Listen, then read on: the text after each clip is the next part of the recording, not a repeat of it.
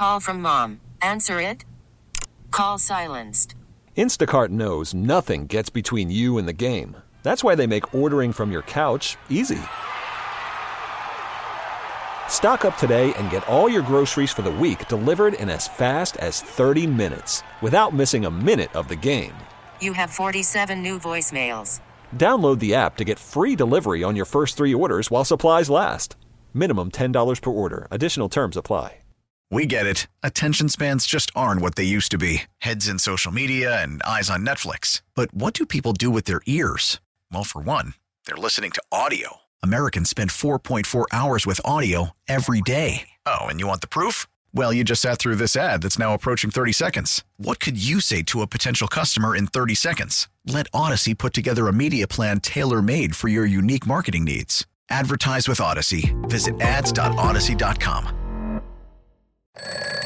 Wake up! Wake up! Mike Mulligan, David Haugh. If Caleb Williams But you got to shoot it as you go. is Mahomes-ish, Yeah. then ooh, I mean, if you're able to have the success that he's had in college um, on the level that he's had it, it's going to translate. If we're producing this, Yeah. I am. I got a crew with with Justin Fields in the Bahamas or wherever the heck he went on vacation. If he's paying attention, he's not on Instagram. We know that. maybe he's not following the Bears. Maybe. I still mess with the Bears. It's not. I'm just trying to take a little break. I, I'm following the Bears and the NFL, bro. Just because you don't follow the girl on IG, don't mean you're not messing with them. And what's Caleb Williams' thought process throughout this week, and what's he doing uh, to respond you- to all this attention? He might not talk. I heard that, and if, if he chooses not to talk, he will reinforce some of the concerns that have been so far unfounded and a little bit unfair. But if he doesn't talk, I think that's going to be a problem. I want to go home and cuddle with my dog and watch some shows. So emotionally, I want to go home and I want to lay with my dog. Start your mornings with Mully and Haugh. 5.30 till 10 a.m. on 670 The Score. What's up, Molly Haugh? Awesome show, man. Let's go. Mully and Haugh, Chicago Sports Radio 670 The Score. It is a glorious Friday. It's the 1st of March. We're out of that Oh, horrible my. February spring weather. We are. Wow. Good morning, Molly. It is. It's Friday, March 1st. March That's right. coming in like a Dan Campbell, leaving like a what? Yeah, like a knee biter. Yeah. Although March. it's going to be mild today. Mild, Is it right? again March? Well, March like February. Mild? mild. How mild? Well, I think that 49 is the high Okay. and That's sunny fair. skies. I think that feels very mild compared to what it was a couple days ago. This crazy week of weather, Oh, tornadoes Yeah, and it's been nuts. single digit wind chills. So today dropping will feel forty something degrees. Today I will think. feel good. That that was the thing. It Well- hit seventy five in February in Chicago. That, that's just weird. Concerned about the planet. Yeah. I, I mean, we could go there, but I don't think we would entertain people. But yeah, it's it's a big concern this week when you have this extreme shift in weather. The uh the um franchise tag, the deadline's March fifth. Just so you know, if Four you're going to tag someone, Yeah, you better get to it. It's March. it's March. It's March, the month of madness. Start Mm. paying a college. Start paying attention to college basketball.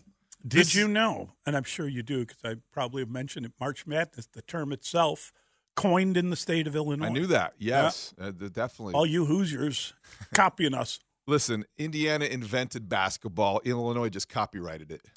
Uh, you know, Dr. James Naismith, who, I- who was, he invented basketball and he was born Technicalities. like what is now Canada. Okay, let me He was right that. on the border. Let me rephrase that. The Canadians invented He was educated at McGill. Uh, Canadians invented. And the, game only reason you know that is because your Not daughter Hoosiers. goes there and you pay tuition at McGill. I know a lot So you know a lot about McGill's trivia. All right, let me rephrase that. Indiana perfected basketball. Illinois Okay. just copyrighted it. Yeah, that's fair. Okay.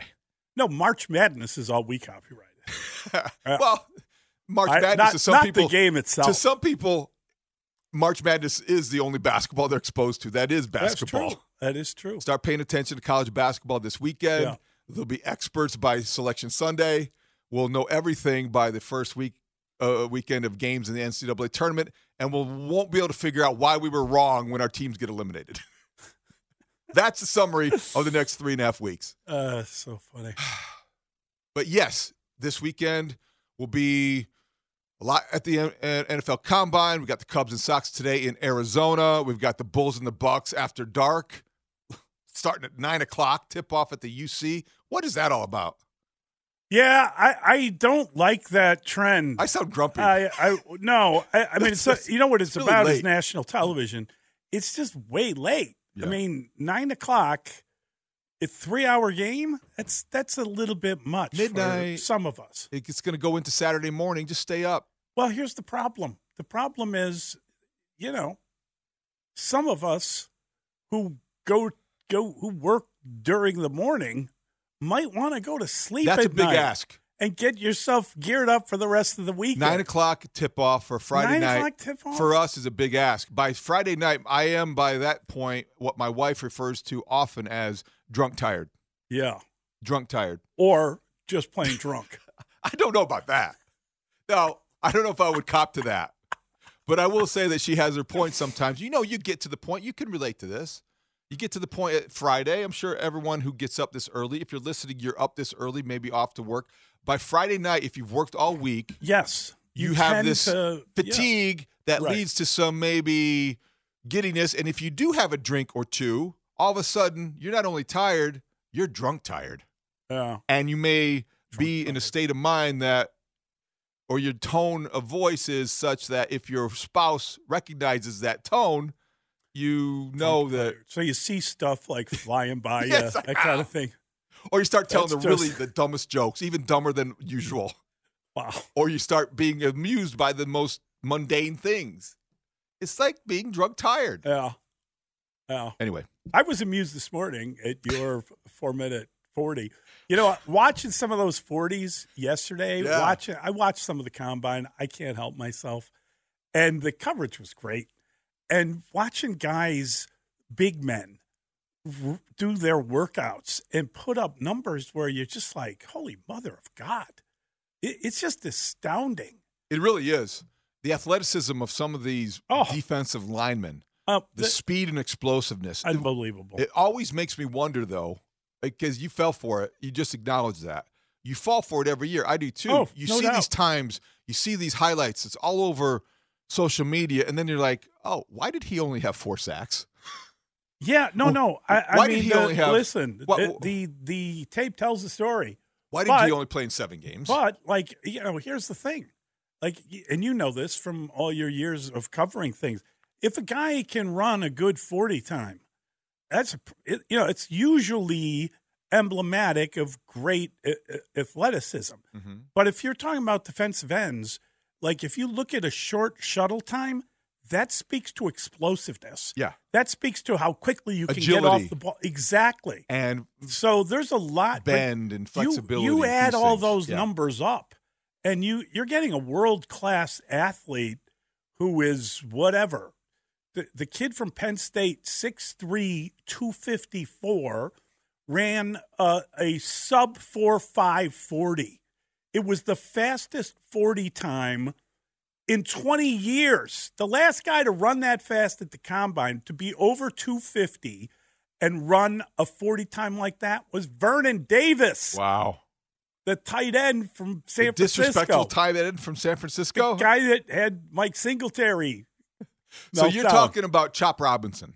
I'm talking about Chop Robinson. Chop Robinson, great name for the NFL. Great name for All uh, a pass rusher. No question. Should have played at Florida State instead of Penn State. But Chop Robinson is the guy that yesterday he, did run a sub four five forty. He's a large man, Yes. and he's the one I'm referring to. That I looked at that, I saw him run, and like, oh my gosh, He yeah. you can't block him. And then, oh my No. gosh, why did he have four sacks? Well, he he also had a ten foot, eight inch broad jump. That that's like a standing forward jump. If you haven't never seen that, he had a thirty four point five vertical. His 10 yard split was 1.54. I think it was the fastest in 20 years. I mean, So th- these are it's unbelievable. numbers that will, will shoot him up the draft chart. oh yeah, Remember last year, the kid from Pitt shot up the draft. The defensive tackle ended up taken by the Bucks. Um, he had a great combine, and Yeah. that athleticism. He was undersized, but he had a good rookie year, and I thought of that yesterday as well because we were saying similar things about him. There, there's a kid from is it Darius Robinson? He he popped at the uh, Senior Bowl. He's from a small school. He, you know, uh, okay, so Chop Robinson had like a 34.5 vertical, which is like jumping out of the gym. Okay, that's unbelievable. This this kid, he had like a 40 point something vertical. Yes. He's about 260. I know. It's amazing. What in the name of God? Like right there, you're tearing down a rim And if that- you want to. And, and somebody Who's gonna somebody's- stop you? Somebody's going to draft him just based on those measurables, just based on that. Forget the tape; they'll draft him on the combine. Calijah Kancey is who I was referring to, the Bucks defensive Right, tackle from Pitt, right. who had a great combine, and I think that his success, based largely on obviously good football player, but he had a great combine. You make it makes you wonder what carryover effect that will have. Well, you know, if one athlete if he showed all these uh, traits at the combine, maybe it's worth look, taking another chance on a guy. I, I wonder how executives think that way because I go back to the production. If you're just looking at production, he wasn't very productive as a senior at Penn State or in his final season. I, I had a buddy who played at Purdue, and his graduating class, they had one guy drafted out of his graduating class. It was a backup corner who ran like a four three seven or something, and the guy gets drafted into the NFL and sticks around for four or five years. Eh, No one else fit the profile of what an NFL player has to be, and no one else like wowed everybody at the combine, but a guy that barely had played. And uh, a, texter correctly points out a good memory. Remember, Jarron Gilbert jumped out of a pool. Oh, pool. sure. He jumped out and, of the pool. and dazzled the Bears into thinking he was going to be an explosive Yeah. defensive player. When did they take him? though? they didn't have a first Fourth or a round. second. Yeah, yeah. Yeah. I mean, it, okay, they took the guy because he could jump out of a pool, and that wasn't really. but there are a combine cre- creations. Mike There are. Mamula, starting with him. Remember no him back in the day? Yep. Philadelphia Eagles bust from Boston College, right? Yes. Yeah. Yes. So there are all kinds of There's guys. all kinds. It is. Dustin loves to call it the underwear Olympics. it is very good. Very well. He should have trademarked that. He should have W- copyrighted Wouldn't you that. say It's not so? The original. the first what three rounds? Would you say you have to have a starter in those, and I maybe think like two, four? first two rounds are starters. Third day, th- uh, third round, I think is a guy that is a probably a part-time starter, eventual number one guy, and then fourth round to, to seventh is well, you know what? gems. These are your scouting gems. That's it. That, that's those when you start getting later in the draft. Those are scout rounds, Right. and and you you And- know it's guys that have followed these guys all over the place. and Guys who in love with who, who are drafted based maybe largely on their athleticism. right. That's why I was looking at the Gilbert kid. Yeah, you guys right. Third round pick, eighty. Uh, he's picked sixty eighth in the two thousand and nine draft. And oh, his Bears oh, career was so good that he's remembered for jumping out of a pool. And yeah, I mean it wasn't. No, it wasn't. They had two third round picks that year. Did they take Henry Melton that year? And I believe he made a Pro Bowl once. Henry Melton, great athlete, three technique tackle, was a running Right. back in college, and boom, he could run. Yeah. So, yeah, a I- lot I, of I mean, good- I- yeah, a lot of A lot of good know. displays of athleticism, none of which compared to what you saw this morning. No. When I d- dashed to the parking garage in less than four minutes, sub four minute dash to the parking garage. And you didn't even get into a full sprint. I didn't. It was like a brisk walk. No. Hit, but I was living right. Hit all the lights in the elevators. Yes. Boom, boom, boom. Nobody was dilly dallying in the elevator. Nobody had to. Oh, well, okay. Wait for the door. I, I had a rough one. I parked my car and there's two guys talking. Like there's just one guy standing there and another guy sitting in his car, and they're obviously killing time before they come. They come in and they take the best spots, and then they sit there for twenty I know. minutes. Whatever. What? The guy was in my preferred spot. Darn so I- construction I workers. park elsewhere. Whatever. what are they doing? Then I go and I'm waiting for the elevator, and I, I told you this. I'm sitting there, I could feel this like looming presence.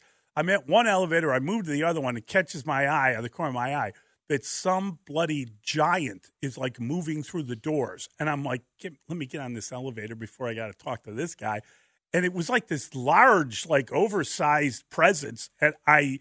Finally, I like turn and look, and there I am reflected in the glass of the door. it was you. I was intimidated. You were scared I you. was sneaking up on me. Wow. That's I thought I was going to mug me. that's when you know you need some coffee. That's when you know you're drunk tired. You're drunk, tired, and it's not even 6 a.m. It's not You know that happens. about to, that 5'10". happens though. You know the, the in the Yeah. elevator in the parking garage, you get into a zone. You're You not really paying attention. No, you got your head down. That's how I forgot Drunk tired. something. Drunk tired. Drunk tired. Yeah. So I, but I, I tell you what, I did not, I did not. I hadn't even had a drink. and I saw this guy coming at me. It's like the old joke two guys sitting at a bar. One guy says to the other guy, See those two guys? They're staring at us. And the other guy says, Let's go get them. And they start to get up. And the other guy says, Hey, let's just stay here. They're coming. They were looking at a reflection of themselves. That's good that you can admit that though, that you saw yourself. Yeah, it was pretty and it was kind ridiculous. of scary. I'm a did pretty, you hold? I'm a pretty imposing did figure you wait from to a hold the elevator for your two friends that were lingering at your car? Did you wait for No, that? they were. What's they your were- elevator etiquette there? They were in the midst of some big chat. See- I, am I'm just saying, what you don't want is human interaction at that hour. You just want to get up here. I I probably risked being borderline. I don't say rude, but brusque when I was mm-hmm. getting what I forgot out of my car, getting back into the elevator. Somebody was coming, probably fifty feet away. I think that's probably the distance after which you kind of don't worry about them catching up. And I just press a button and boom, I went up. I didn't wait. Yeah. Is that okay? Well, I mean, you're in a hurry. I was in a hurry. Yeah, I was being do. timed. I wanted to make it before so, I think four if, minutes. if like if somebody that you know is walking toward the elevator and you're hitting the closed door button and you say something like, "Oh, here, let me get And this," he's holding and coffee. you close the Yeah. door, yeah, And he's in the guy's coffee. face. See you, you may Mitch. you may yell out, "Oh, sorry," but really, Oh boy, yeah, it's invigorating. celebratory. It is invigorating to go that fast, that quickly, and and you know, yeah, no, you you came in here and you said that the adrenaline rush was better than coffee. it was. And I said, yes, stress and anxiety, you can live on that too. You can be fueled by stress and anxiety Yeah, every day. and a Five little thirty to 10. caffeine. That's Yes. right. You guys were talking about obviously David's freakish time to get back here, and then Yeah. we're talking about obviously the NFL Combine and Yep. workouts, Yep. and I, I'm so caught up on this Gilbert character now, just because Jarron you- Gilbert? Yes, Yeah. he was the first pick of the Bears, of the Bears during that draft year. too. That's right. The first, like he was the third round pick because yeah, of the whole Jay Cutler They didn't stuff. have a first or a But- second. He was the Henry first Melton, that DJ year? Moore, Johnny Knox was a, all a part of that. Yeah. The draft other, D- the other DJ Moore. the other DJ Moore, Yeah. Vanderbilt DJ Moore. yeah, Yeah. he could talk. He was a he was a good player. Yeah, he was a good okay. player. And He- and Johnny Knox, I mean, Johnny God, Knox. he could run. Oh, he could run. He broke his neck. That was the He sad did- problem. that was a very sad development because he was a, he was emerging as a pretty He good was. wide receiver in the That NFL. was tough. Yeah, That 2009, 15 years ago. Wow, time flies. Time flies almost as fast as me to the parking garage. Yeah, you did well. We ought to we ought to incorporate that into our own forty times. The parking garage uh, Olympics. I just I I envision Dustin, you know, you know, just shirtless. He shaved all the hair off his body For including his- aerodynamics? his, Yeah. eyebrows, Just, just and to- he's looking for any way a veteran that I think a 40 time would be fun. Running a 40 would be good. The, the problem is the elevator, right? You, you can't Well, control. that's You right. can't control the Yes. elevator. You have to do it like this time of day when there's less people around. Yeah. What if that you- could get in the way. what if you got stuck in the elevator? that would be terrible. Then you missed the whole I, damn day. I, I wouldn't want to do it with a, a full office building because you could not No. definitely. That's the beauty of coming this early. Yes. Every elevator, and you got to take two. Yep. They're express elevators. Yeah, and they it worked. Are you willing to share? Is a you played defensive back at a high level? Yep. Are you willing to share your best forty time? Oh, sure. I don't mind did, that. Did, did Tom Brady beat it? The Did reason Tom Brady beat it yesterday? T- Tom Brady did not beat it. Look, I you see was that? I, That was weird. Yeah. That was very Well, strange. he's an odd guy. Five two. Tom Brady ran a five point two eight, which is faster than he was when he was twenty two years old. He was at the He ran a five point two eight. Yeah. I was in the Mid American Conference because I ran no quicker than a four six. If I would have been a four, yeah, my speed was always the the challenge for me. Now, my senior year, when I was had a friendly watch and indoor conditions and going with the wind at my back, I did crack four six, but it was only once, and I'm going to claim it four point five eight Well, that's pretty good. That's What do you good. What do you run now? unofficial. Would What do I still run run now? now? Yeah. Wow, I don't think I could crack five. Maybe, Get out the sundial. maybe. Yeah, I never got. I never could get under five. And it was such a big deal. Like in high, run, run, you know, running the forty and trying to get to three fifteen on the bench. That was like that. Was those are the two Well, things. those are the Get- two things: forty Oh, time and sub bench. sub 15. sub sub five forty and a 315 bench. And there's a how lot many? fibbing. How many 225s? That's that's what they do at the combine. That's what they do at the combine. Yeah. Yeah, I, you know, like five or six. That's pretty But good. I, you know, eventually did hit 315 a couple times, so that was like Nice. one thing that That's I really wanted short to arms. accomplish. Strong short arms. bull. Short arms. That helps. David, would you say Barrel-chested, yeah. since you run, you're one of the fastest probably here at the score that, out, out of Yeah. 40 I times? don't. I wouldn't want to say that because then somebody's going to say, "Oh, I bet you I could beat Haugh." Let's set that up. Let's. No. Who, who else would it be? I don't know. See, the problem Uh, is Anthony the problem Herron? is, I don't know. Oh, Anthony Herron could run. Oh, sure. Well, that, He's younger, too. He could wouldn't- run. He wouldn't count. Would he count? Sure, he's a he's a score guy. Clay Harbor, too. I forgot. He's oh, a part yeah, of the score. Jeez, team. he I know, played in the NFL. Now you're bringing in ringers. So did so did He was so a did tight end, Anthony right? Herron, right? Exactly. Wait, This- Clay Anthony Her- Herron did too. Clay Harbor was a tight end, correct? Yes. See, okay, if we want to put on the pads and we want to go one day. One, I want to say one play, one more play. I Well, would third and five, and Clay Well, Harbor's coming thing. across the middle. Boom. Like you run regularly, Boom. so you wouldn't be pulling a hammy. I'm just talking about uh, Oh, you know, all of us here at the score. Yeah. You're you're tall enough to actually have a stride. You know, you're not like have a you stride. got you got guys here that would be you know running like to your five steps. Isn't doing something with basketball tonight? Isn't he doing something with basketball? He's playing the Bucks, I think. Put something some like put that. some pads on Parkins and have him run a screen pass. I would love to see that one. a Oh, that would be screen. kind of oh I don't know just a oh, okay. Yeah, I'd I'm- love to have Danny I'm, I'm with the envisioning ball the in hand tackling and drill, defense, right? yes. For you know, for we're if we're simulating this like Brandon suggested, I don't know about a forty yard dash. I think, yeah, Who else Dan- would be- Danny Oh, is playing the, at uh, the United Center, right? what's Isn't the that what young man's- I think me. he's taking his nephew, Danny. Yeah, Danny's going to the That- UC. That's great. His nephew is, is, you know, his brother has passed, and he's there for his nephew, and they're going to get to play some basketball against the whatever. Uh, It's before the tremendous. Bucks game. Yeah, it's a wonderful great. thing to do. Great opportunity for his nephew. Who am I thinking of though? As a pretty good athlete that is on one of the softball teams here, at Audacy softball team. Not Lawrence? Shane. Not Lawrence. Like Uh, Kevin Lapka? Yes, Kevin Lapka. Isn't he an athlete? Looks like it. Yeah, he looks pretty No, athletic. Eh, Plus, he's really young. He's like Yeah, early twenties. Yeah, he's, I, I, he- Isn't I he? mean, he's. I think he's still south of 25. Yeah, so He'll probably that have the best 40 count. time out of everybody here. he would You have got the to best you got to add like a second per year. trying to think of who I would want to race. Yeah. That no, there's be- no one that. You'll beat all the hosts. All the hosts here. Yes. There you go. Oh, did I tell you what I'm doing Sunday? No. Speaking of running, Oh, I heard it. I know what you. I heard. I heard it on another show. you did? No. Oh gosh, tell Well, me, I didn't even want to know what they were saying about another show about Sunday. No, no, I heard you on another show telling us, telling people what you were doing on Sunday.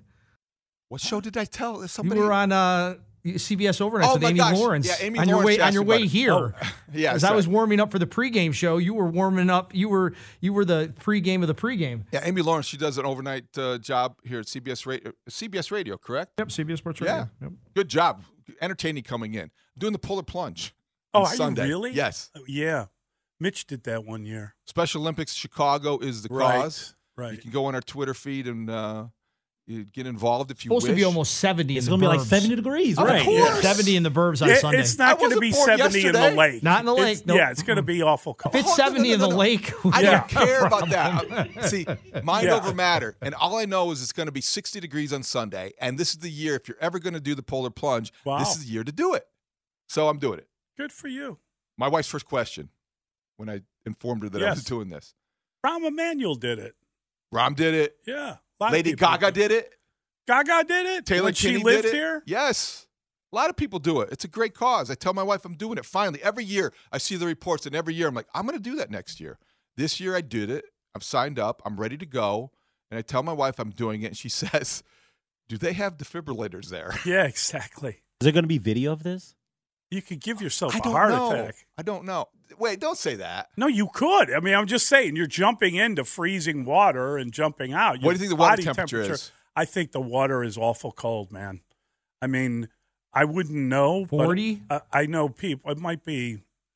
That's a good question. Let's let's just It's like Google everyone's that. taking an ice bath. Like Let me text my guy sore. Bill. You know, I- I do wanna know. They um, I just remember like I was swimming somewhere and the pool was eighty, and it was like, wow, you know, is it warm in there? Well, it's eighty. So so that's warm. What's your body temperature? 80's like bathwater. It's ninety eight point seven. I'm Yeah. saying it's cold. I don't know. 36.9 is the average water temperature in February. It doesn't get to 70 until mid August. Yes. Okay. Yes. So I said 40. it sounded like a That's good right. idea. It's a good idea, right? It's a It's a really great good idea. idea. It's All a right. great idea. And the other thing Tell us all about it on Monday. I don't know You'll about get- video though. You Brandon, can towel down. You can dry up. You No, can. no. You know. You do know how to make fire, so you can run back to the beach, make a fire. My biggest concern is that you know how I feel about shirtless things. Well, I was know? just going there. I was just No, going to you wear a ask shirt. because are you you going to wear wear your like a- shirt don't because you you're not a big shirtless guy. I'm not a big shirtless guy. Wear like a, uh, you know, you like a- shower with a shirt on, David? No, I don't shower with a shirt on. It can be really uncomfortable. I don't know. I haven't really thought this through. I really haven't thought this through about wardrobe, approach. Do you submerge fully? Do you not submerge Oh fully? yeah, get your head underwater, man. You feel the whole effect. Yeah. Looking Right? forward to it. Yeah. The people at the Special Does it count Chicago if you great. if you don't put your head underwater? I think you got to go all in. I'm going all in. Yeah. I'm not afraid of that. But you could wear like you know some kind of shirt or you know some kind. Of, I think that's what Rahm Emanuel Long did, sleeve shirt. Yeah, t-shirt guy. Yeah. I'm a t-shirt guy. Yeah. You guys should be what, shirtless or a t-shirt? Oh, wear a shirt for the love of God. No one wants to Shirtless, see it. shirtless No one wants to see video the purposes. hair on your to- body. To, close the loop on everything, I'll run a 40 yard dash from North Avenue Beach into the water, and they'll time me, and then I'll take my shirt off and dive in Lake Michigan. Now you're now you're getting carried away. Because if you do, I mean, just being honest, if you do like pull a hammy, get a cramp, and you go in the water, good way to die. Really Oh, thank difficult. you. won't I be will able to tell my wife swim. That. I'm just saying, you get a cramp, you're in trouble. you Amy ever have Lawrence a cramp did say in the water? she did it before, and she had a good experience, and she did say it was pretty cold though. So Yeah. Well, I mean, you're going. It's called the polar plunge. They're not sneaking up on you. All right, that's great. I'm glad you're doing it. Oh, we'll, no. Uh, we'll be back. We're going to pick apart all the stories of the day. The pick six is Call from mom. Answer it. Call silenced. Instacart knows nothing gets between you and the game. That's why they make ordering from your couch easy. Stock up today and get all your groceries for the week delivered in as fast as 30 minutes without missing a minute of the game. You have 47 new voicemails. Download the app to get free delivery on your first three orders while supplies last. Minimum $10 per order. Additional terms apply. We get it. Attention spans just aren't what they used to be heads in social media and eyes on Netflix. But what do people do with their ears? Well, for one, they're listening to audio. Americans spend 4.4 hours with audio every day. Oh, and you want the proof? Well, you just sat through this ad that's now approaching 30 seconds. What could you say to a potential customer in 30 seconds? Let Audacy put together a media plan tailor made for your unique marketing needs. Advertise with Audacy. Visit ads.audacy.com. next. It's Molly and Hawn. The score. It's Pick Six with Mully and Haugh, where we debate the top six sports stories of the day and then open it up to you, the Chicago sports fan. Call us at 312 644 6767, or you can tweet your thoughts at Mully Haugh. Pick Six with Mully and Haugh starts now. Are you looking forward to hearing from Caleb Williams today from the Indianapolis Combine? What subject is one you most look forward to him addressing? Is there any suspense as to his message, or did the interview with the Four Letter Network's Pete Thamel already answer all concerns? Um, I, I think we pretty much know what he's going to say and how he's going to say it, and I think he's going to say the right stuff. Um, I I don't expect any bad moments from him. I really don't. I think that you know it, he understood what everyone needed to hear, and he did that interview and and gave all that information to Pete Thamel. So I think it takes a ton of the suspense out of it. I would like to hear him talk about uh, why, if indeed it's accurate, he made the decision not to do any of the medical stuff. Just curious about it. Um, I think that um, that I'd like to ask him about the different team meetings and the purpose behind that.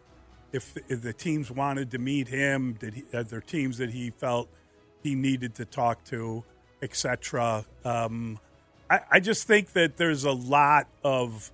I, I just want to hear him kind of extemporaneously answer questions and just get a feel for both his personality and and I'm going to say it like his delivery in front of a group, right? I'm just Demeanor? curious, all of that, just how you know. I mean, I remember the first time I heard Patrick Mahomes. It was uh, it was mind boggling because that voice is so unique, and you know, I, I we've heard Caleb Williams talk. I, I don't think we're expecting anything extraordinary, but don't you want to see how he carries himself, how he responds to stuff, what his face looks like if he, you know, he was asked about seeking ownership by an agent. They said he squished up his face. Who would do that? Um, I, I, I think stuff like that I'm very interested in as much as what he says, the delivery and all that. Well, I think you're spot on. We got to know about the medical. Every guy who's ever gone through the combine has done this. And is this is this NIL to blame for this? Is this somebody who has ten million dollars earned, Yeah. six million, eight, whatever you know, mul- multiple million dollars earned already? So I don't have to follow the rules. I don't have to go through the protocols. I'm the presumed number one talent in this draft. I'm not going to get measured. And everybody's trying to, you know, have He'll fun with measured. looking at him and yeah, get he'll measured. get measured. But he'll have more money in the bank than anyone asking but he won't. a question. He'll get measured. He's just not going through the testing, the medical testing. I, I, I, I'm reading that he's not doing anything.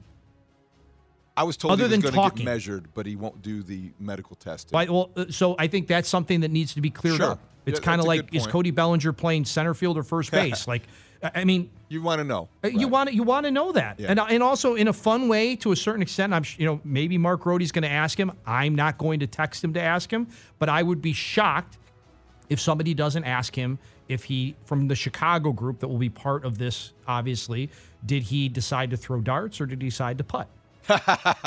and can he hit the bullseye goat moving left? Yeah, it would just that's funny to joke about. I, I am along those same lines, somewhat curious in a silly way if he will show up with painted fingernails. And if so, will they carry any kind of message? Is this the guy who's going to play along? Is he in on the joke? Is he Well, imagine if they're that? blue and orange, David. Well, I, mean, know. right? I mean, See, imagine that- if that's they're what I blue and mean. orange, right? If they are, then he's playing along and he's got a good sense of humor. I think we'll see more personality than maybe we have.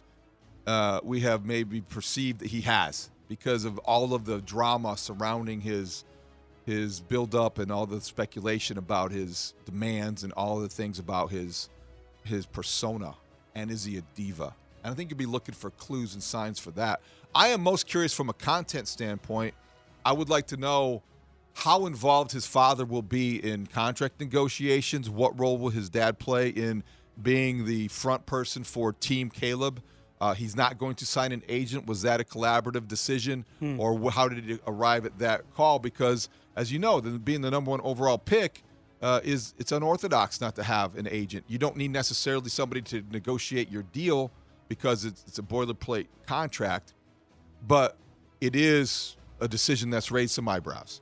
And now somebody who does have the money that he's uh, accumulated because of NIL doesn't necessarily need all of the team in place because it's already in place. But I do want to know the role his father has played in his development and will play moving forward because if there's one controversial figure in this whole thing, I'm not sure it's Caleb Williams as much as it is his father, Carl. There's going to be a lot of questions on the draft process. What did you make of Bears general manager Ryan Poles telling the team's website, quote, this is the first year where I feel like we've set a foundation and we can build above the ground and really put something together that can be special, end quote. Do you agree with that take? Well, I think every year you're going to say some version of that because every year that you're here, ideally you're building something that's better than the previous season and you're moving forward, not backward, and you're making progress. Now, I, I like the sounds of this because I do think it does tell people like us that they have a standard, they have a goal in mind, and we're going to hold them accountable to the expectations that they set in March, the previous March. 2024 should be a playoff season for the Chicago Bears. If you are setting a foundation and you're building above ground, and now that you do have something together that is and can be special, those are buzzwords for playoff teams. The Bears need to be a playoff team in 2024. This is Ryan Poles confirming that. Thank you. Thank you, Ryan Poles. We will hold you accountable to this lofty rhetoric just the way we're holding Kevin Warren accountable for his. If you're saying all these things, now you need to back it up. Go get your quarterback, go get your wide receiver, rebuild your offensive line, and I'll see you in the playoffs. Well, this just is another indication that all signs point to another quarterback. Is it Caleb Williams? And we talked about this yesterday during this segment, maybe even during this question. I, I would be disappointed if they do go another direction from Justin Fields if it's not Caleb Williams. Now that there's uh, some talk among some that the LSU quarterback, the Heisman Trophy winner, could be the guy at the top of this draft board and not Caleb Williams. Um, I think you could build a better foundation by getting more picks, by trading Caleb Williams or the number one pick away and keeping Justin Fields. Or again, if you think Jayden Daniels is the guy, you could maybe get down to two or three and still get Jayden Daniels and get some picks and get another wide receiver and get another tight end. So we'll, we'll see, but it does make it makes a lot of sense. Listen, picking Caleb Williams ensures four to five more years of Ryan Poles Yes. being the general manager of the Chicago Bears. And at the end of the day, he's also got to make the decision that's best for him along with the organization. Yeah, you're absolutely right. You restart the clock. Um, yeah, I think that it's going to be really interesting. You know, the Bears lost 10 games last year, and, and they feel like their foundation is now set. The, I, I'm just curious as to what that means. What kind of improvement are we talking about? Are we talking about playoff contender? Are we talking about division contender? Two teams from the division made the playoffs. Two teams from the, the division look pretty good in the playoffs. I, don't- I don't know how you're passing people unless you do get an upgrade at the most important position on the field, unless you add to the mix with your weaponry on that offense, right? I think that, you know, what's going on is Darnell Mooney a part of their future? It didn't look like it last year. Is, you know, Chase Claypool's already gone. Uh, Justin Fields talked to Equanimeous St. Brown. Is he going to try to, I don't know, Aaron Rodgers that guy to Atlanta when he's traded? I, I'm making a joke. Please? But, but that's the truth. You have DJ Moore, great player. Mm-hmm. You have Cole Kmet, who you feel real good about. Very good guy. And. I don't know what else you have. I don't know who else you look at and feel like they're rising stars. You got to improve the offensive line, always, always, always, especially if you're bringing in a different quarterback.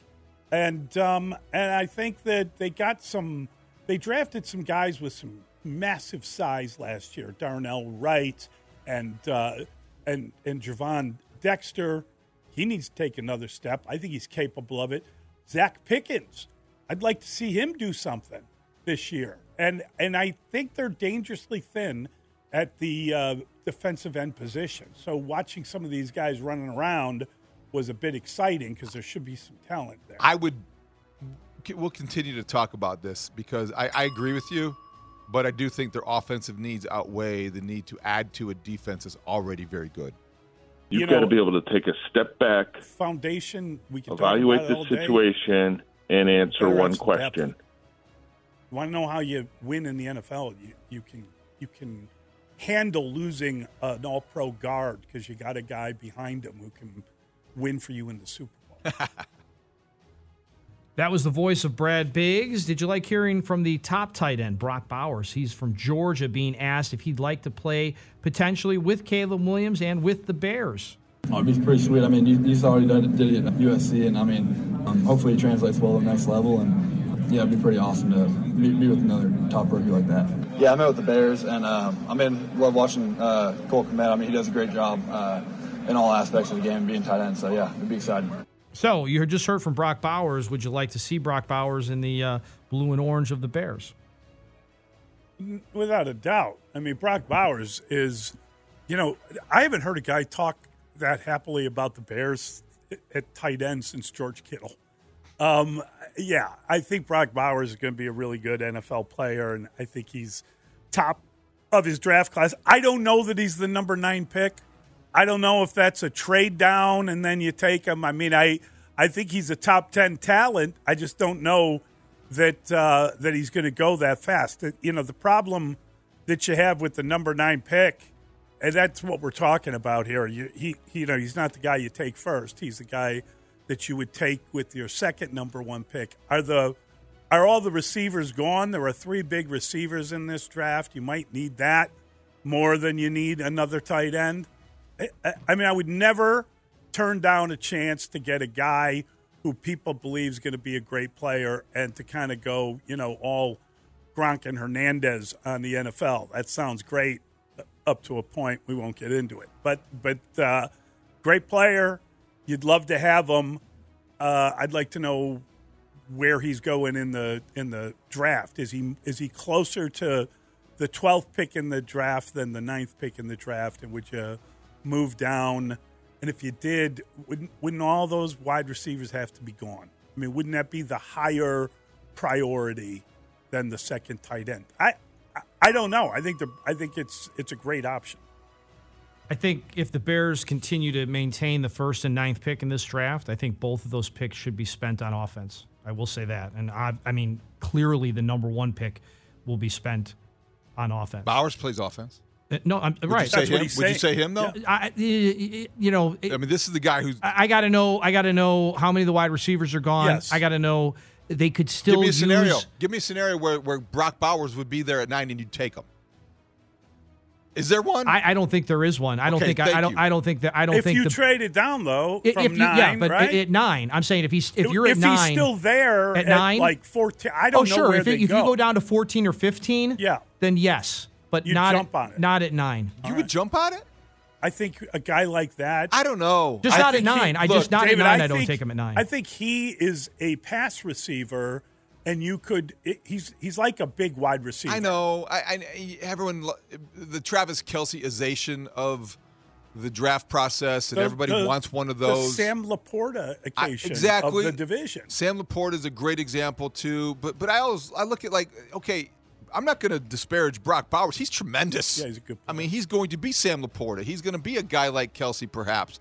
Maybe not you know Hall of Fame caliber. But he's going to make an impact on whatever offense he joins. But you're the Bears. Brock Bowers kind of is the pool you buy when you need a second car. You need a wide receiver. You need an offensive tackle. You need these things in the draft. And there's no shame in going into the draft with two of the top nine picks needing things. That's why you're drafting in the top 10. You need things. Yeah, you could use Brock Bowers. To me, he's a luxury. I don't think he's a luxury you can afford necessarily, even if it's a top 15. You're the Bears, and you need to give Caleb Williams a tool, a weapon, and he would be that. But then all of a sudden, you have two really good tight ends that you could envision making your passing game effective. But you have one number one wide receiver opposite who? Now, if they go into free agency and they overpay for some veteran wide receiver, and all of a sudden Mike Evans is strolling into town, let's have that conversation and re-ask the question because then that, that does change the dynamic going into the draft. He, he's right though about you probably want two offensive players in the top ten if you're staying with the ninth pick. Right? I don't disagree with that. That's Yeah. what I'm saying. But Yeah. I don't think one of them It's is, a- is it's a tight end. topic of conversation. It's it's either one of the two offensive tackles, one with his high Well- school teammate, and one is Joe Alt, or it's a, it's one of the wide receivers. four quarterbacks, three wide receivers, a couple of offensive tackles. Right? So I don't know that you get to him. Well, I think that if that scenario is what you just described, which is very feasible, you're also talking about potentially what people will counter my argument with. You could take the number one defensive player in the draft. Number one guy. Yeah. You know, that's a really good question. Uh, what do you say about the White Sox winning not one but two spring training games yesterday with a split squad sweep, six five over the M's and six one over the Royals? The team is now three and five in spring training. Is that noteworthy?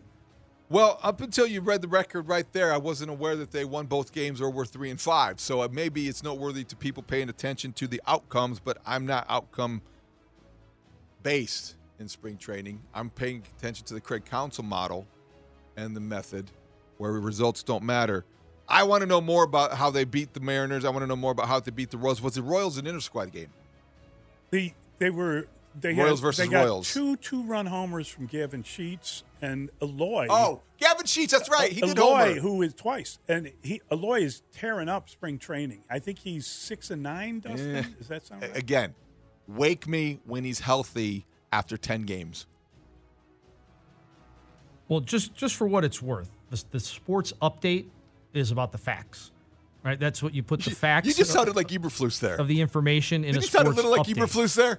Like the facts, right? The and facts. so the, the facts are that yesterday, Eloy Jimenez went two for three with two RBIs, and he now has six hits in spring training.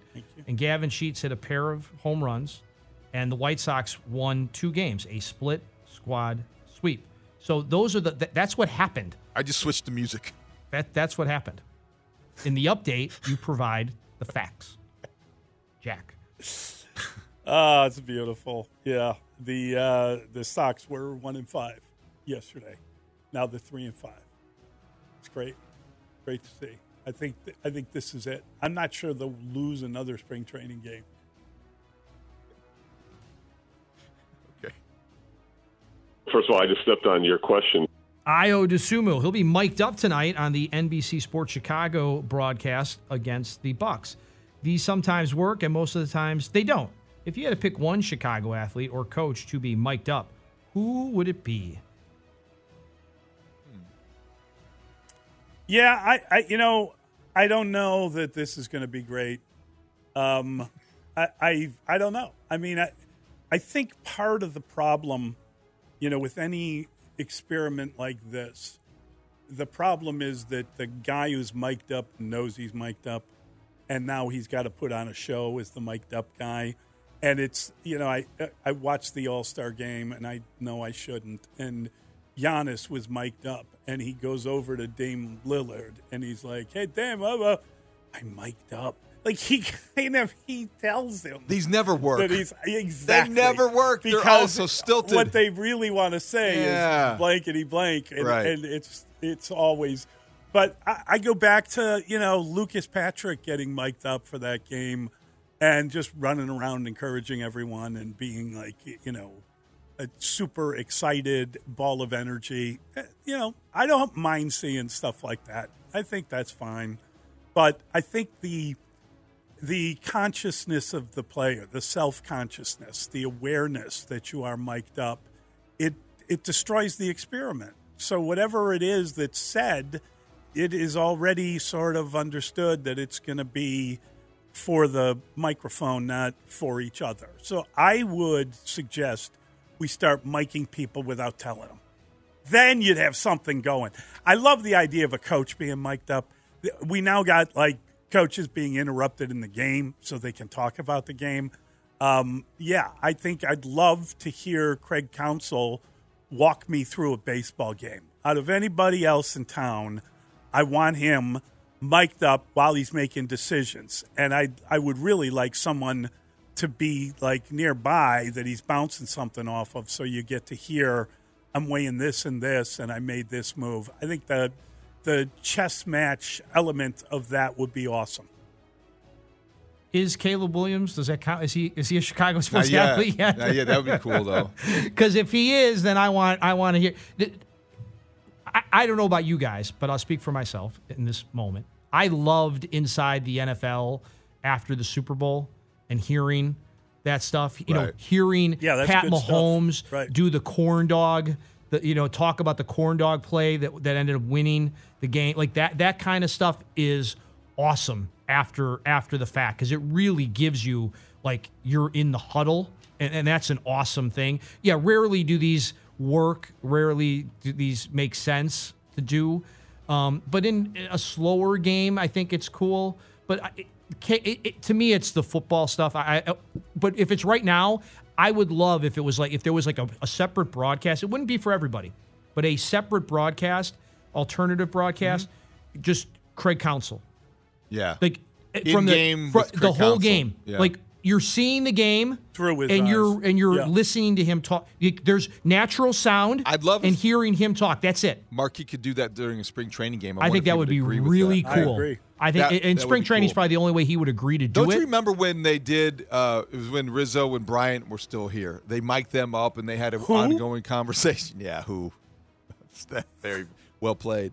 that was good. That was good stuff. They knew they were mic'd up, and still they were uh, really had something to say, and it was fun. And then we thought, I at that point, I thought, okay, we're heading in the right direction. Yeah. Now it does seem like when the guys who are mic'd up, they know it, and it's kind of stilted and rehearsed and awkward almost. It's awkward, but if they were to look at, I think that if he were to be relaxed, Eloy would be interesting for the White Sox. I think they could probably liven up their broadcast a little bit if they had guys like Eloy Jimenez say some things and inter- inter- it'd be great to interact. But with the Cubs, No Pedro. not Pedro. No, I don't think Pedro. He'd be he would not be somebody like who's that talking? Yeah. Um, PCA. I think the guys who make good interviews would make lively uh, participants in, in being mic'd up, and PCA would be a guy that would have something to say, would try to entertain, and might be kind of amusing.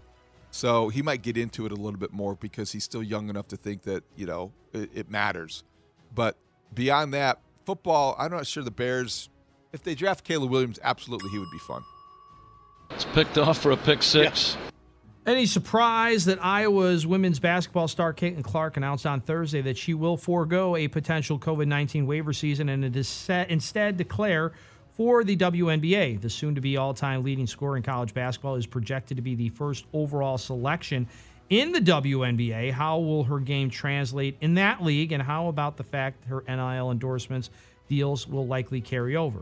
But her actual rookie salary will be $76,535. Yeah, that's uh, to me an interesting footnote, the salary, but I do think it obscures the fact that she's going to be a very rich woman if she isn't already. And this is the smart move for her to make. You want to continue to ascend and progress and advance and promote the women's sport of, of, of basketball. And she has been as great of an ambassador, Jay Williams. She has been as great of an ambassador and player as we have seen in this generation. She has done more for the sport than many others that came before her. She will continue to be one of the greatest women's basketball players ever. And she will make that transition fairly seamlessly into the WNBA. There are a lot of people excited in Indianapolis yesterday when she made that announcement. She's going to the Indiana Fever and people in Indianapolis, in a state where they feel like they did invent basketball, even though it was done at McGill or somewhere in Canada. Thank you, Molly, for that correction. But the Indiana Fever excited. Caitlin Clark is coming to town, and she is coming to town full of the uh, ready to endorse whatever they want her to endorse and be the terrific, terrific spokesperson she is, and be the dynamic player she continues to be. She is great. I think she's got unsettled business at Iowa, unless I mean they got a big test this weekend. They're they're hosting the third ranked Ohio State Buckeyes. She still needs to win a title. They still needs to win the Big Ten to be an all time all timer. And I wonder if the appeal of Caitlin Clark will continue as a pro, and if there was something more special about it being college athletics, even though she was making that NIL money. Um, I wonder if when she goes around the country in the WNBA, if tickets will be $200 just to get in the door as they are right now. And, that, and that's not why she should stay at Iowa, by the way. I just think she should stay at Iowa to try to win a national championship. The WNBA is going to be there next year. And she doesn't need the $75,215 or $75,535. She's making a couple of bucks from Gatorade or whoever else she she makes roughly nine hundred thousand dollars in NIL deals this year, and that will that will probably remain in place. Of course, right? Improve. Why would you not want to follow her? It right? might improve when she gets into the WNBA, and it, she's she has a net worth reportedly of about three million dollars. So it's not as much as Caleb Williams, but that's a lot of money to graduate college with, right? I think a lot of people work their whole lives and don't get anywhere near, don't get a sniff of uh, that kind of money. So, uh, pretty extraordinary and and well earned. You know, she brought tons of eyeballs and tons of uh, publicity to the game. I'm very curious to see um, not how her game translates, but how the the kind of attention and the power that she seems to hold, how that translates into the WNBA. I would imagine that there are a lot of women professional basketball players that will be envious, jealous, will be not pleased to have someone get all that attention before they've even been in their league or starred in their league or whatever. I'm not I'm not saying that Isiah Thomas is going to freeze her out and they're not going to let her Jealousy. play well at but that is a that is a reality that she will have to deal with with her own teammates, but more so with every player that guards her. I would imagine that every coach and every team will shut her down or do what they can to shut her down. I, I think that you know the league, the people in Indiana, they need to make every effort to make this an easy translation Right. for her because because her star power is such that she will, you know, the the high tide raises all ships. She will bring so much to that league that they really need to make sure that they're treating her with uh, with respect and they're not, you know, she's not catching the, the Caitlin Clark rules, whatever. Right. I mean, I'm and I'm I, I'm just saying. That's a good point. She's she's a treasure to the to Uh, the that's WNBA. a good word too.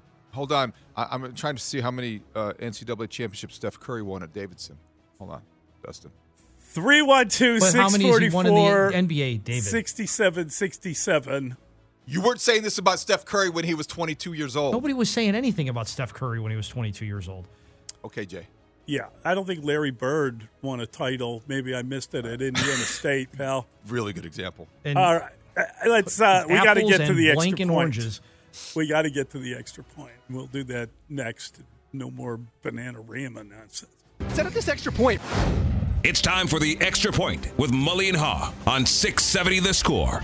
All over college basketball, coaches, administrators, as well as media members have expressed concern over the trend of court storming after big upsets. What can be done to stop this trend, or is it just a fact of life with college athletics? I think both. It is a fact of life with college sports these days, but there needs to be more done to prevent or eh, re- reduce the number of times this happens. I don't know that you're ever going to be able to prevent it. This is adulation. This is uh, impulsive. This is what college students tend to be, especially in these environments, these in your face environments that are used as tools to help teams win and build that excitement and adrenaline. And then all of a sudden you want to immediately flip that switch. I don't know how realistic it is. It has gotten dangerous. Uh, Jon Scheyer, the look on his face was it made an impression you're not going to forget because his look of horror as Kyle Philip, Filipowski, his player from Duke, went down and was injured in one of these court storming incidents. Caitlin Clark was hit and went down during one of these incidents at Columbus, Ohio. The conferences have to be stronger with the fines. I think that's the only the only realistic way to address this is through fines and financial penalties, and and also just with uh, increased security, which will re- require more money. But security and fines will maybe create more of a detriment than exists now. I don't like the idea that has been offered about you know arresting or issuing citations to people that storm the court. Not very realistic, and it seems very Gestapo-like. It seems very much over the top. But you, you have to do something. The coaches are right. This can't continue to be unchecked. So the SEC has a gradual progression of fines 100,000, 200,000, 500,000. The Big 10 has until your third incident. I think there has to be more uniformity and more severity with the fines because you hit schools where they live and then they will they will increase the security to make sure that this happens less frequently than it does. It's happening way too much. Well, we'll use Duke as the example. If you're Duke, don't go to Wake Forest and lose. How about that, Duke? Okay, don't don't don't lose when the game is tight and you're worried about the fit. Don't lose. Win. The object of the game is to win. The, the, here's the problem with the fines, David, is the schools use storming the court, rushing the football field as an example in their in their hype videos. They do. So They recruit that way. So it's like, hey, okay, I'll pay a hundred thousand dollar fine because, okay, so what? I, it's in the budget. We're going to budget for a couple of court stormings a year, but guess what? Students are going to want to come to Dayton of Ohio, Wake Forest, Miami, you know, wherever it is, because so they get that opportunity to storm the court when a big team. You know, if you if Jon Scheyer and Duke doesn't want people running on them, then win, score more points. But in all seriousness, you could have on basketball as an example, and it's it's a lot closer, so it's harder to secure. I guess that the fans are closer than they are at a football game, and it you know like at a football game you're probably cr- climbing over a wall to get down there and stuff like that. Have four people, six people with ropes. If it's getting to that point where this might happen, they come onto the court and you rope off the court. And then if you run over those ropes, then yes, David, you get prosecuted and you get fined to the heaviest extent of the law. We're asking you not to do it. We're trying to keep it safe. So we just, you know, the four or six people all grab a corner of the rope, they pull it up, and if you decide to go past that barrier, then you're going to face the full extent of the law. But at the end of the day, just win. Just win the damn game and you don't have to worry about it. Yeah, yeah, that's not realistic either because you can't win every game and you can't have a bunch of perfect teams. It's not how it works. Um, the Caitlin Clark thing seemed to me worse than the North Carolina thing. Like she, there was just like open court and she's running She and the down. person coming down's running. She they coulda got colli- trampled. Yeah, that was that was pretty scary stuff. Um, look, I, you don't want to see it happen. I don't want to see college kids arrested and all that that entails. I suppose if you're leading people off in handcuffs, they're not going to be rushing the field. You can't get enough security. There, there's only one thing you can do. Okay, you want to know how to stop this? Go ahead, do like a Google search on the word forfeit. Okay, and see what happens to teams that have these glorious, unbelievable court storming victories, and all of a sudden it doesn't count and it doesn't matter in the standings. That's how you hurt a team. That's how you stop this before it gets going. I mean, I know that's really harsh. That's- and I harsh, know but I- you would have an asterisk next to it, and I know it- you could still use it in a hype video. But if it doesn't count, if you don't get credit for what you achieved, let me tell you something. People are going to stop doing whatever the action is. If it hurts you that much, and he- and all of a sudden you're not in the college football playoff because well, that, you know the great uh, play at the end of the game doesn't count. That would stop it. It would stop it cold. You ever uh, get caught in one of the court storming or field rushing incidents? You ever been in the middle of one of those? Yeah, I've been in a couple.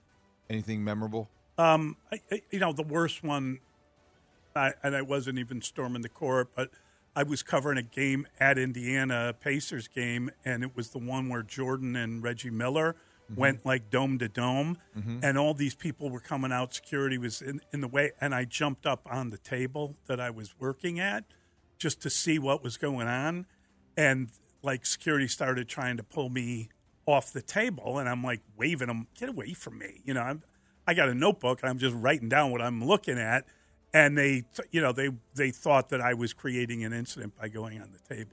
So I, I wasn't I wasn't let off in handcuffs like guys I know have been, uh, but uh, but but that was like the closest I came to an incident. I was like the problem was I also was kind of like caught up in the moment, and Yeah. unwilling, Yeah, to listen to what they were. You're dealing with adrenaline me. too. Yeah, I was covering Notre Dame. I believe it was either Pittsburgh or Boston. I was. It was on the East Coast, maybe Boston College. Goalpost. You turn around. I'm on the field trying to get to the coach. You know, you. That's when you could get on the field at the end of the games. All of a sudden, they tear down the goalpost. They're carrying one of the goalposts. Boom, Yeah. almost ran right into a goalpost. Yeah, that would have been ugly. Yeah, that's- and that was scary. It was scary because there's that's students running everywhere. Yes. and they have no regard for safety. They're yeah. just no, you're just you're just so pumped up, and you know fueled by I- alcohol I- and adrenaline. Well, and I and I've been like at games where you know people have charged the court, and like you say, They're not drunk tired. They're just drunk. no, and and you, it is scary. Even if you're on the field as a normal human, like what am I doing here? And oh boy, this got out of control quickly. I'm talking about when I was a much younger man. 312 644 6767. It's Mully and Haugh Chicago Sports Radio, 67 score. Drunk tired. The truth is, nothing's going to change now. We're going to talk about it, and it's going to go away, and nothing's going to change. And if they wanted to stop it, they could stop it tomorrow. Uh, the, the the administrators will tell you that uh, security experts tell them that it's not it's not a good idea to try to stop the court storming. That that could cause more problems than it would solve. But you don't have to stop the court storming.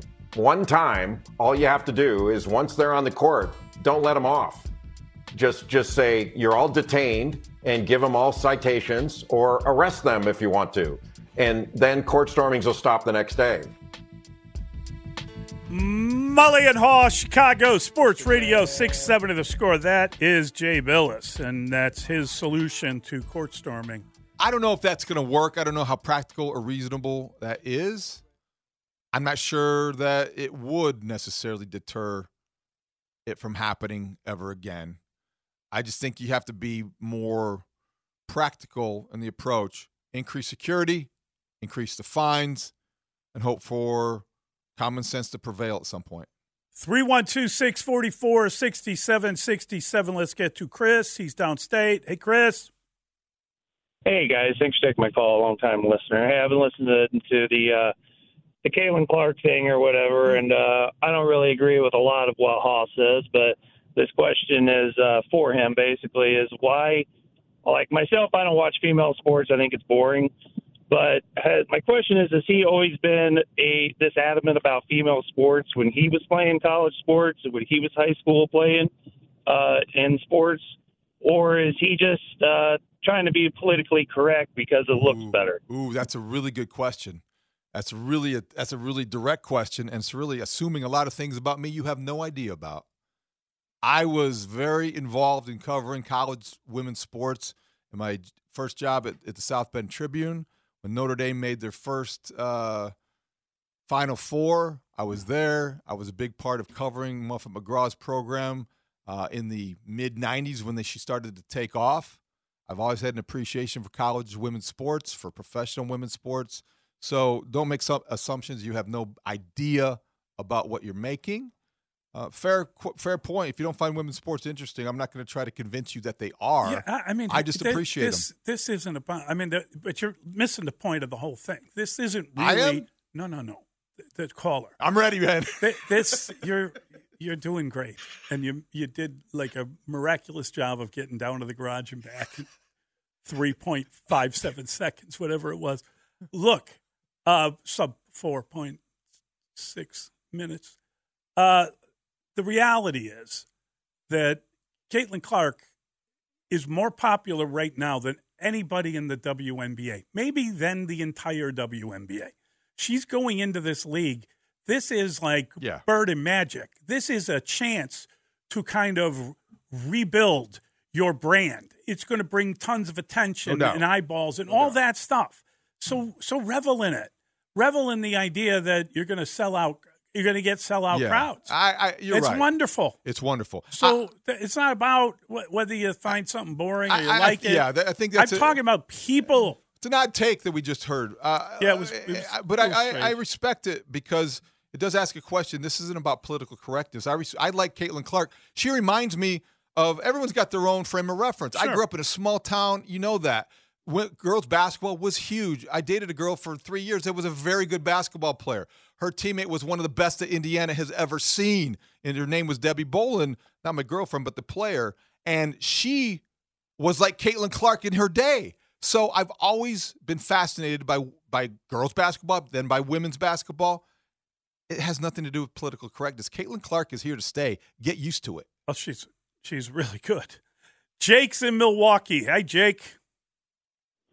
Hey guys, good morning. Uh, just want to chime in on the the whole court storming thing. You know, it's an interesting issue, and you know, I think a more practical solution rather than going to the extreme of you know arresting students or forfeiting Mm. games would be maybe to suspend all students from coming to the next home game or next couple home games if there is a court storming. That's interesting. What do you think about that, Mully? That's interesting. It's not a bad idea. I mean, it would stop it. I, I, I like I said, I, I. It'd be tough though, wouldn't it? It's a hard sell, the forfeit thing. It is, and it's a hard sell rescheduling stuff. But you got to do something about it. And to me, that would be a solution. Now we had a texter who said, you know, maybe if your team's losing, you storm the court, and that way the forfeit erases the fact that they were going to lose. That's it's a genius That's turning it on genius. its ear. That's very genius. But Look, yeah, sorry. bring it home tonight. Dayton visits Loyola. Right. Big game in the A10. Sure. Loyola beats Dayton. They could very easily storm the court there if they if that happens because the excitement, what it means. Wouldn't that be terrible to forfeit a game that would yeah. mean that well, much in the and standings? you're right. I, I mean, I would recommend like storming Bruno's. Get, get yourself to the bar and get a cocktail. It's Friday night. It's Friday night. You can be drunk and tired. You can get out of that game and watch the Bulls. All right. We'll get back to this, but we got Pick 6 time next. It's Mully and on the score. We get it. Attention spans just aren't what they used to be heads in social media and eyes on Netflix. But what do people do with their ears? Well, for one, they're listening to audio. Americans spend 4.4 hours with audio every day. Oh, and you want the proof? Well, you just sat through this ad that's now approaching 30 seconds. What could you say to a potential customer in 30 seconds? Let Audacy put together a media plan tailor made for your unique marketing needs. Advertise with Audacy. Visit ads.audacy.com.